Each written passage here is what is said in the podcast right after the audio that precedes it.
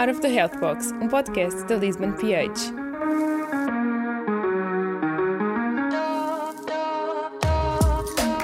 Olá a todos e bem-vindos a mais um episódio do podcast Out of the Health Box da Lisbon PH.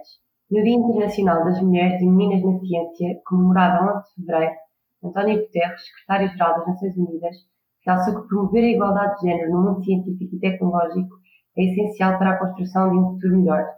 É com este desejo que surge este episódio, para consciencializar os nossos ouvintes para esta temática.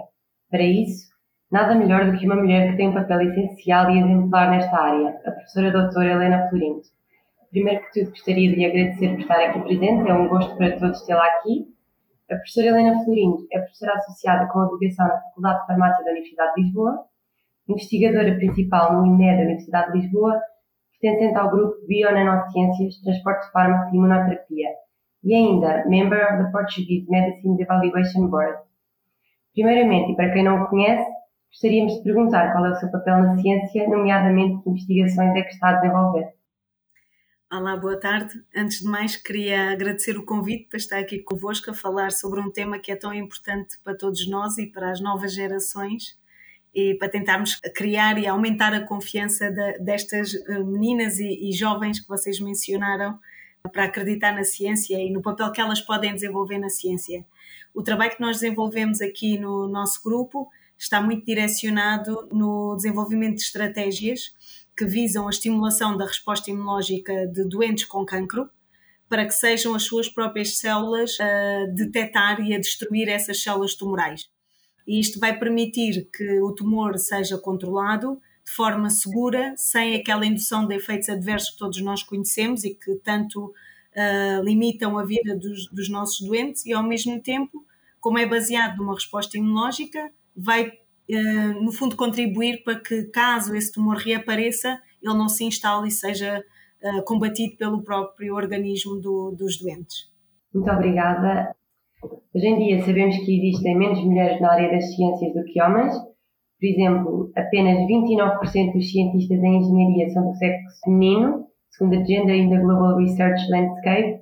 Uh, sabe dizer-nos o motivo pelo qual ainda temos estas estatísticas? É verdade que vários estudos que têm vindo a ser uh, divulgados apontam para valores abaixo dos 30% em como o papel relevante das mulheres que desempenham na ciência. O que é curioso quando pensamos que cerca de 50% a nível mundial dos investigadores em fase de formação são mulheres. Portanto, há algo que faz com que elas desistam, não é? A, a meio do processo.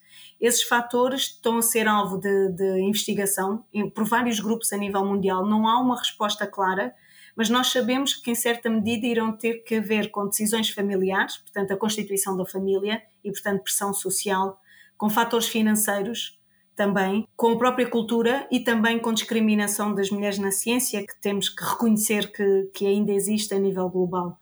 Portanto, estes estudos vão ter um papel uh, importante em identificar esses fatores. Certamente esses fatores não são iguais em todos os países de todo o mundo, nem em todos os países de cada continente, mas vão ajudar a, pelo menos a se reconhecer que eles existem e tentarmos que especificamente em cada uma desses grupos de populações consigamos ultrapassá-los.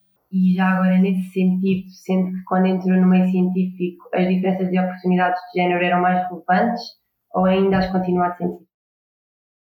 Eu penso que ainda se sentem muito essas diferenças, embora hoje em dia tenhamos uma enorme vantagem que quando eu comecei não tínhamos, que é o facto de se falar desta questão. Portanto, se já se reconhece que este problema existe, esta disparidade também existe e, portanto, existem várias instituições uh, governamentais e não governamentais a tentar ultrapassar e dar ferramentas às meninas e às mulheres para que elas próprias se insurjam e que façam com que estas disparidades não ocorram. Falando então de mulheres na área das ciências, gostaria de perguntar se tem algum exemplo de uma mulher nesta área que admire e que a tenha ajudado e inspirado a chegar onde chegou. Há várias, mas eu não vou descrever todas, senão não saímos daqui. Mas, por exemplo, dar, e hoje, esta semana, eh, foram divulgadas as, os prémios Nobel, por exemplo. Se nós reconhecemos o número de prémios Nobel atribuído às mulheres, é, é absurdamente inferior comparado com o dos homens. E por isso eu gostava de realçar, por exemplo, o papel que Rosalind Franklin teve para que se descobrisse a dupla cadeia DNA, não é? Embora o prémio Nobel tenha sido atribuído a Watson, Crick e a Wilkins. Na realidade, ela também teve um papel preponderante, mas eh, naquela altura, estamos a falar 1920, eh, 1930, isso não aconteceu. Outra mulher que eu gostava de referir uh, foi a minha orientadora quando eu fiz o, o doutoramento, parte do meu doutoramento na, em Londres, na Faculdade de Farmácia. Ela era de origem turca, era é, ainda, ainda viva, felizmente, e com menos de 30 anos, depois de ter concluído o seu doutoramento em Londres, voltou para a Turquia e conseguiu liderar um, um departamento e grupo de investigação naquela faculdade, o que era muito difícil e ela teve a, a garra para o fazer e essa garra ela transmitia a todas nós no, no seu grupo de, de investigação. Muito obrigada. Agora falando aqui num panorama a nível nacional e comparando com o panorama mundial, acha que está a existir uma evolução em termos de oportunidades para as mulheres que querem seguir a área das ciências? Eu penso que sim. Na realidade, os homens continuam a ocupar mais cargos na área da ciência do que as mulheres. Embora eh, isto foi divulgado, salvo erro, no ano passado, cerca de 60% dos investigadores nos laboratórios públicos e aqui incluímos as universidades, são mulheres. Portanto, eu acredito que as mulheres estão a, a conseguir o, pelo menos ultrapassar algumas das dificuldades que existiam. E em Portugal é um caso muito específico. Acho que somos o país a nível mundial que temos maior percentagem de mulheres a estudar na área da ciência, da matemática e da tecnologia.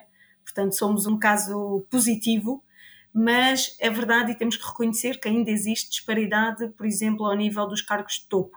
E, e aí ainda existe um, um longo percurso a, a, a, percorrer e que eu acho que é importante para que também as, as meninas e as jovens acreditem que vale a pena vir para a ciência porque esse travão vai ser eh, diminuído com o tempo. Então qual é que acha que é o caminho que ainda falta percorrer para conseguir potenciar esta percentagem de mulheres na área da ciência? Eu acho que as mulheres têm que continuar e hoje em dia, felizmente no nosso país e com a pandemia, uh, também se alertou muito para o papel da ciência que tem na sociedade e a própria sociedade ficou alerta para aquilo que a ciência faz. E eu acho que isso também vai contribuir para que quando uma menina chega a casa e diga que quer ser cientista, os pais não lhe digam agora a sério, qual é o trabalho que queres fazer. E eu acho que isso vai ajudar e, e estas novas gerações a decidir continuar na ciência e a acreditar que têm esse papel. Depois, as próprias mulheres discutirem e falarem abertamente sobre, sobre o seu papel e o trabalho que desenvolvem na ciência, até para mostrar a essas meninas que o fazem, não é? Para se conhecerem, para elas saberem, ah, uau, aquilo é um, é um, é um trabalho liderado por uma mulher ou um grupo liderado por uma mulher. Portanto, eu acho que isso vai ajudar a que esse caminho seja feito mais rapidamente. E de que forma é que para a geração mais nova e como é que a geração mais nova pode conseguir agir para potenciar e ter essas oportunidades uh, e existir uma evolução mais eficaz da percentagem de mulheres cientistas?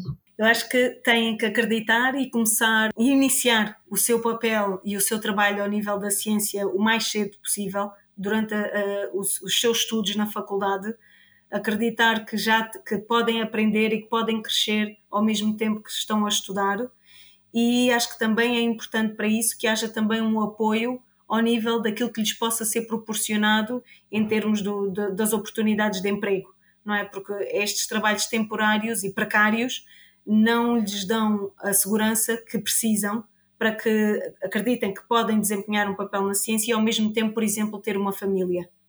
Estas duas coisas têm que caminhar em paralelo para que a pressão social e o fator familiar não seja um, um bloqueio também a que essas meninas e mulheres sigam o, o sonho de trabalhar na área da ciência. Obrigada, professora. Foi um gosto tê-la aqui e acho que vai ser para todos os nossos ouvintes perceber um bocadinho como é que podem desenvolver e potenciar este, este assunto que não se fala assim tanto, mas que é muito importante. Portanto, muito obrigada pela sua disponibilidade. Obrigada eu.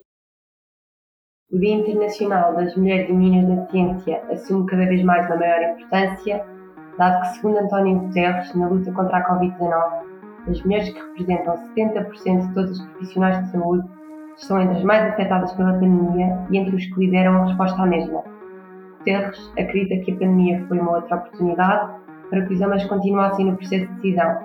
Um estudo em 87 países mostra que 85% das task forces contra a pandemia são lideradas por homens. As mulheres representam apenas um terço dos investigadores de todo o mundo e ocupam menos cargos séniores do que os homens nas melhores universidades. Na inteligência artificial, uma área altamente qualificada, apenas 22% dos profissionais são mulheres.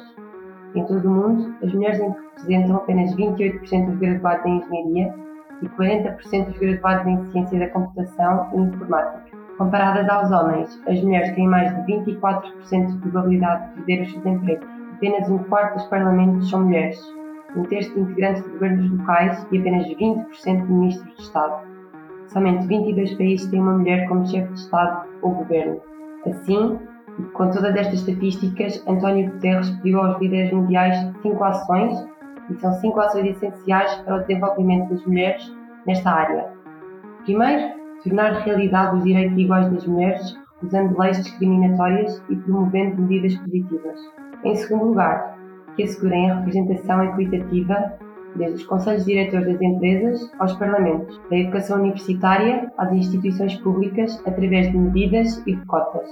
Como terceira ação, o chefe da ONU pede a inclusão económica da mulher com salários iguais, concessão de crédito, proteção trabalhista, investimentos na proteção social e economia. O quarto ponto é a resposta de emergência em cada país para enfrentar a violência às mulheres e financiamentos, medidas e vontade política. Por último, Guterres afirma que é preciso dar espaço à transição intergeracional que já ocorre. Desde as linhas da frente e ainda na internet, as jovens estão defendendo mais justiça e igualdade no mundo e precisam de mais apoio porque os direitos das mulheres são direitos humanos, é preciso continuar a combater e a falar desta desigualdade para que consigamos incluir o maior número de mulheres possíveis e evoluir nesta temática.